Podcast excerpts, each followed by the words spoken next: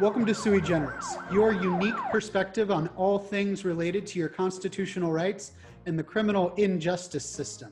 With Erica Merrill, I'm attorney Brian Jones, criminal defense and civil rights warrior.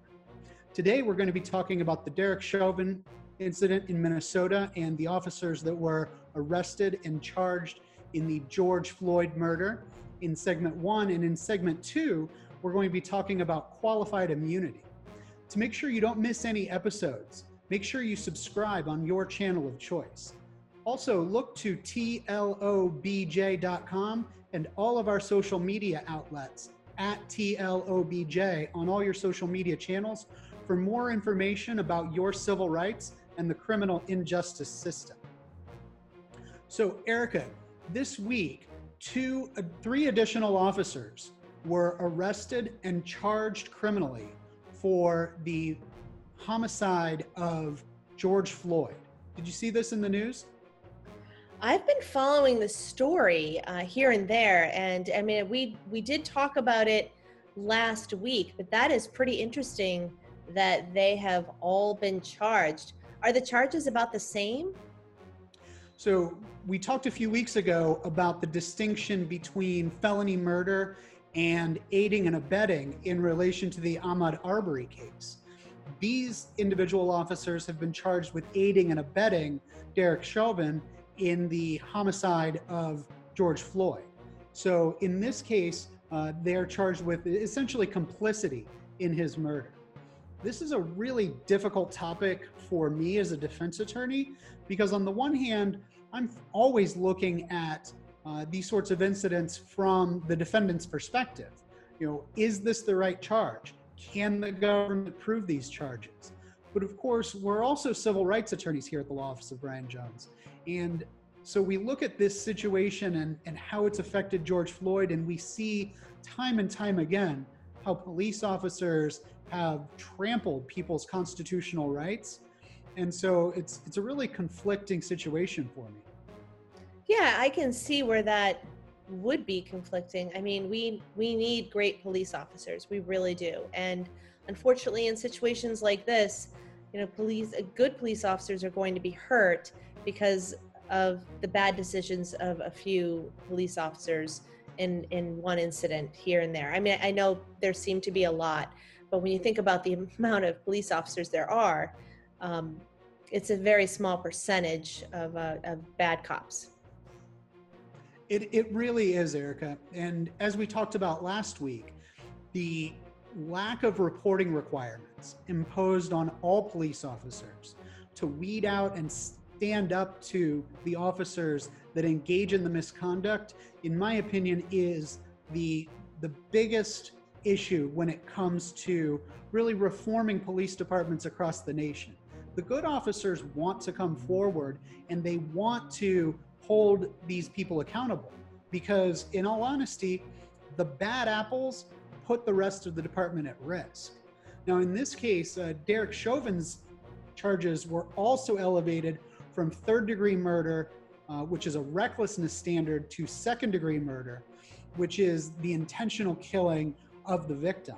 Now, in this case, in the third degree murder situation, the act itself was a voluntary act. When we elevate it to the second degree murder, there's an additional level of intent that the government has to prove. So the, the government has taken on an additional burden with regards to the Derek Chauvin case and added these additional uh, defendants, which we all know, of course, is often a tactic that prosecutors use to leverage uh, witnesses against other co defendants. Wow, this seems like it's going to be a, very interesting case to see how they punish these officers. Um, you know what I thought was so interesting is last week you made a great point when you were talking about the whistle clause that um, attorneys have to abide by, and that is just where you say something if you see something, right? And you are held accountable if you don't. If you're keeping secrets about an attorney that is has some wrongdoing, um, you're going to get in trouble as well. And you know, I thought that was a really great point. And I know we're going to talk about this uh, this more. But I mean, do you think that they're going to to put something like this together for police officers? I think getting past the unions, the police officer unions, and modifying their union contracts is going to be a huge impediment to adding that whistleblower clause to police officer uh, employment agreements. Um, you know, just this week, Governor DeWine here in Ohio announced his interest and support for a licensing and professional independent review board to police the police. Now, this is one step towards having more accountability for police officers, and it could mean removing the bad cops from police office, police forces permanently, um, especially in in these sorts of situations. Now, if they add that whistleblower clause, I would applaud it wholeheartedly. But the reality is, is that the, the police officer unions, the Fraternal Order of Police, and, and organizations of the like are going to fight back really hard against adding those protections for citizens. Now, teachers, doctors, lawyers, social workers, psychologists, all of these professions have these sorts of review boards in place. Police officers, in my opinion, should be held to that same standard. Now, the board that uh, Governor DeWine has proposed would include a review of officers who have been involved in past shootings and past incidents of violence, and could be a potentially huge development for families of victims who have, uh, I'm sorry, families of victims who have been victims of police misconduct and police violence. Hmm. Well, I mean, I, I think that's fantastic. It sounds like that's at least a step in the right direction. They weren't considering that before. And I know it's probably going to be an uphill battle, it sounds like. But, you know, really, we need something in place because, as you pointed out last week, it's really going to help protect the police officers themselves. I mean, right now, we've got um, everybody is raging against the machine out there. There's a lot of protesting going on. There's a lot of looting and violence and fires and people getting hurt. And and that includes police officers because you know they're just gonna lash out at any police officer they see, even though that police officer had nothing to do with the incident that they are upset about. That's absolutely correct, Erica. And I'm sure that this is going to be a topic that we're going to be covering frequently in the coming weeks. I agree with you. I think that this is going to be in the news for a very long time and it seems like these incidents are coming fast and furious. We've we have one on the heels of another on the heels of another. It, it seems like every few weeks we have another one of these incidents where a minority individual is brutalized by the police. And in the last two weeks, it seems like it's almost an everyday occurrence that we get a new video of police misconduct, um, you know, abuse of power, abuse of authority, and abuse physically of the people here in America. Um, let's turn to our featured topic this week, which is uh, piggybacking on our topic from last week. Um, last week, we discussed how law enforcement officers are held accountable for their misconduct. And this week, we're going to be talking about qualified immunity um, and how that applies to police officers' civil liability for their misconduct. One of the pieces that we discussed last week. Wow, qualified immunity is a really great topic right now uh, because police officers are usually given qualified immunity. And so, I mean, maybe you can refresh everyone on, you know, what exactly it is. And, and I know that it, it came about a long time ago uh, with a certain case. Yeah, Erica, and it was a 1982 case decided by the United States Supreme Court called Harlow versus Fitzgerald the, the Supreme Court decided that because government officials have to perform discretionary functions, you know, they have to make day to day decisions, um, and these decisions often affect people's civil rights.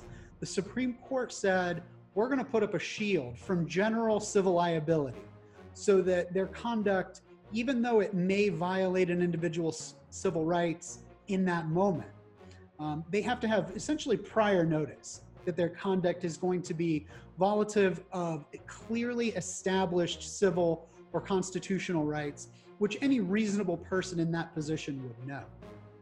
Um, it was presented as a defense theory.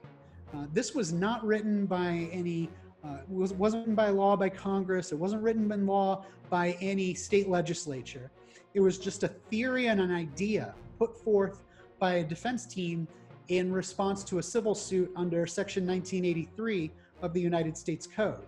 Now, that statute allows citizens and, and non citizens alike to bring civil suits for uh, violation of constitutional rights um, under the United States Code.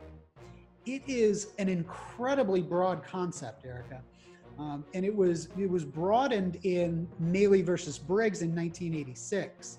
It, that case expanded qualified immunity and provides ample protection to all but the plainly incompetent or those who knowingly violate the law. So, what, what the Malley v. Briggs case decided is that civil servants, police officers, all the way up to your county recorder, have to be so terrible at their job that any any average person, knowing absolutely nothing about the position, would know that they had screwed up, or the plaintiff has to prove an intentional violation of their civil rights. Wow, that sounds like they get an awful lot of leeway.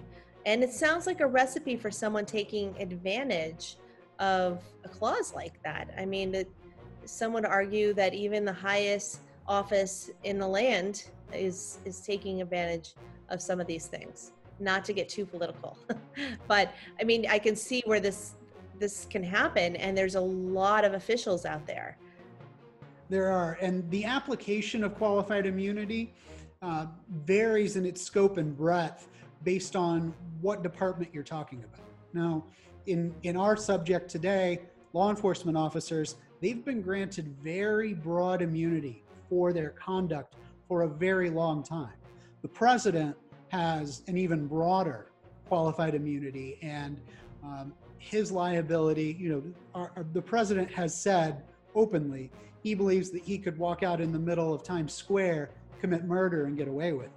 Now, whether that's the standard of the law or not, that's his belief. And there are millions of people in America who would agree with him and agree that that should be the case because of the discretion that has to be exercised in his case, in his position. And one would hope that, and I did hear him say that, uh, and one would hope that someone with that position is going to have such a high morality and and want to do so much for the people and you know do the right thing. And uh, yeah unfortunately i know in politics power corrupts people and it it doesn't always happen. We have had good leaders out there that you know would never do anything or or say even say anything like that. And that's you've hit the nail on the head as far as the policy behind qualified immunity. The policy is that you know, everybody in government is essentially a political actor. Now, they have their own motivations for engaging in behavior the way that you know, their policy beliefs should be carried out. But the theory is that public servants are servants and that when they act, they act in the interests of the public. You know, as the Harlow court explained, qualified immunity ju- doesn't just protect public servants from the expenses of litigation, but it also ensures that the stresses of litigation won't divert official energy from the pressing public issues that those uh, public servants have to address. And the concern about being sued won't deter ready and able citizens from the acceptance of public office. Uh, qualified immunity, as we discussed, applies really broadly, not just to police officers. So across the board, um, all of our government agencies have to take discretionary actions every day. And if they make a, a mistake, you know, if you talk about a private corporation, a private company that makes a mistake, they can be sued for that mistake and be required to pay monetary damages for it.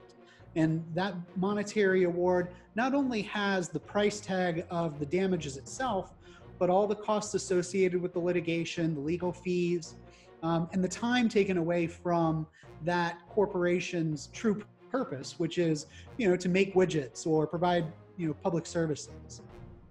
Yeah, it's very stressful to be sued for sure over Yeah. and over again. You can't do anything if you're thinking about all of these problems and not to mention the lost sleep and you know becoming incredibly ineffective at your job.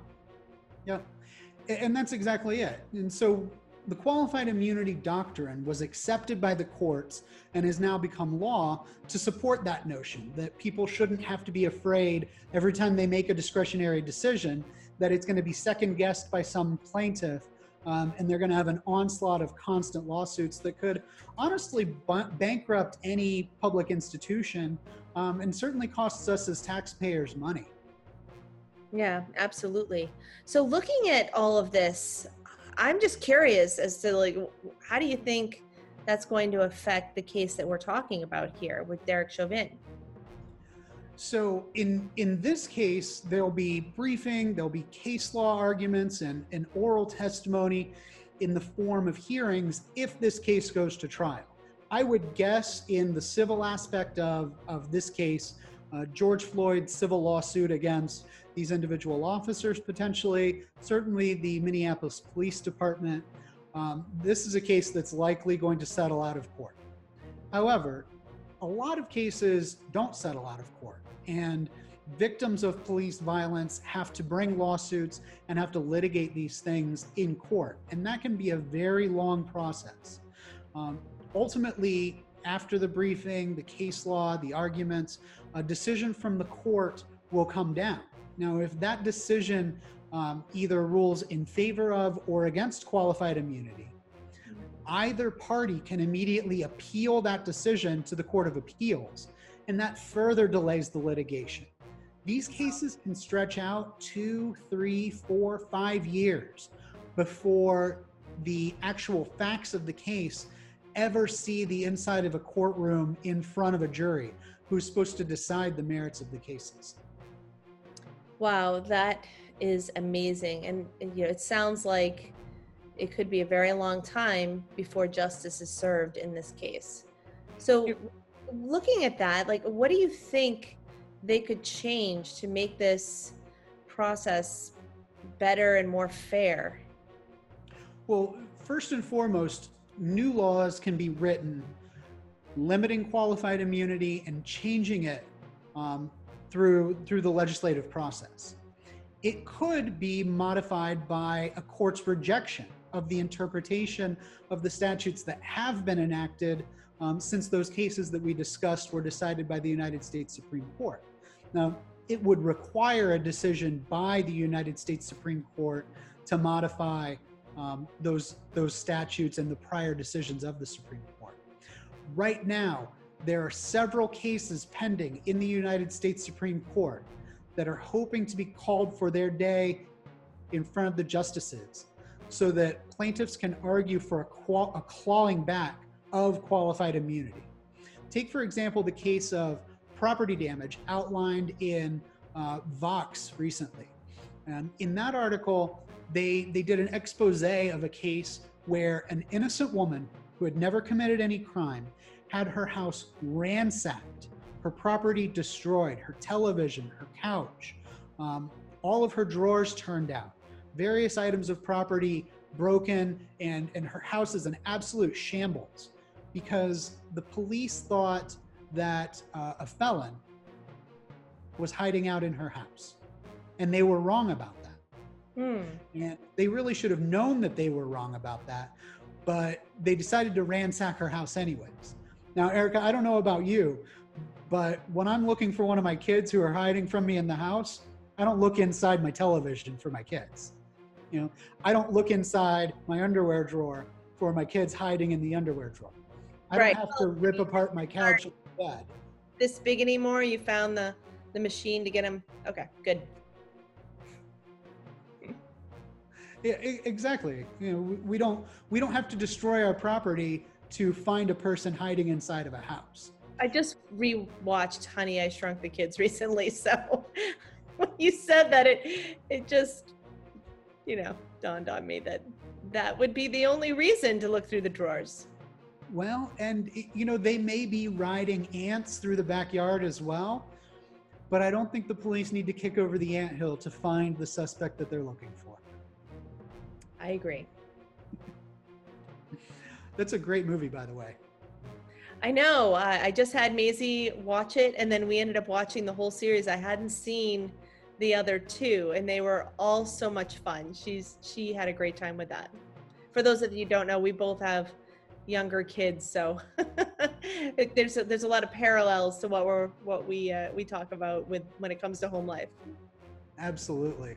And you know, these sorts of analogies are really great ways to explain to your friends and colleagues, um, you know, how these legal principles work. Because the reality is, the law is a written down version of what common sense should be and the way that people should behave and act towards one another.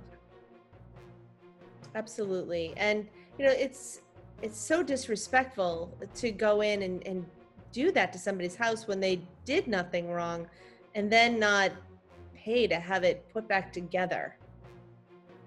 That's right. And in, in that in that particular case, they gave that woman nine hundred dollars and said, "Go away." Oh my gosh. That is awful. I would be so angry. Well, she's angry enough to pursue it to the United States Supreme Court. Well, I wish her a lot of luck because, you know, we all know that cleaners ain't cheap. Absolutely. Well, Erica, I really want to thank you for joining us. Um, make sure that if you're looking for more information about the Derek Chauvin case, the murder of uh, George Floyd, or qualified immunity, or any other topic, check out our website, tlobj.com, or find us on social media at tlobj on Twitter, Instagram, TikTok, and of course, we've got a Facebook page as well. We'll be back next week with Sui Generis's perspective on the next big thing in civil rights and criminal justice, as well as a discussion of a whole new topic related to criminal defense and constitutional rights. I want everybody to remember no walk, no talk, no blow when you're out there. And don't do anything I wouldn't do. But if you do and you get caught, call us. We'll defend your rights as we would want ours defended.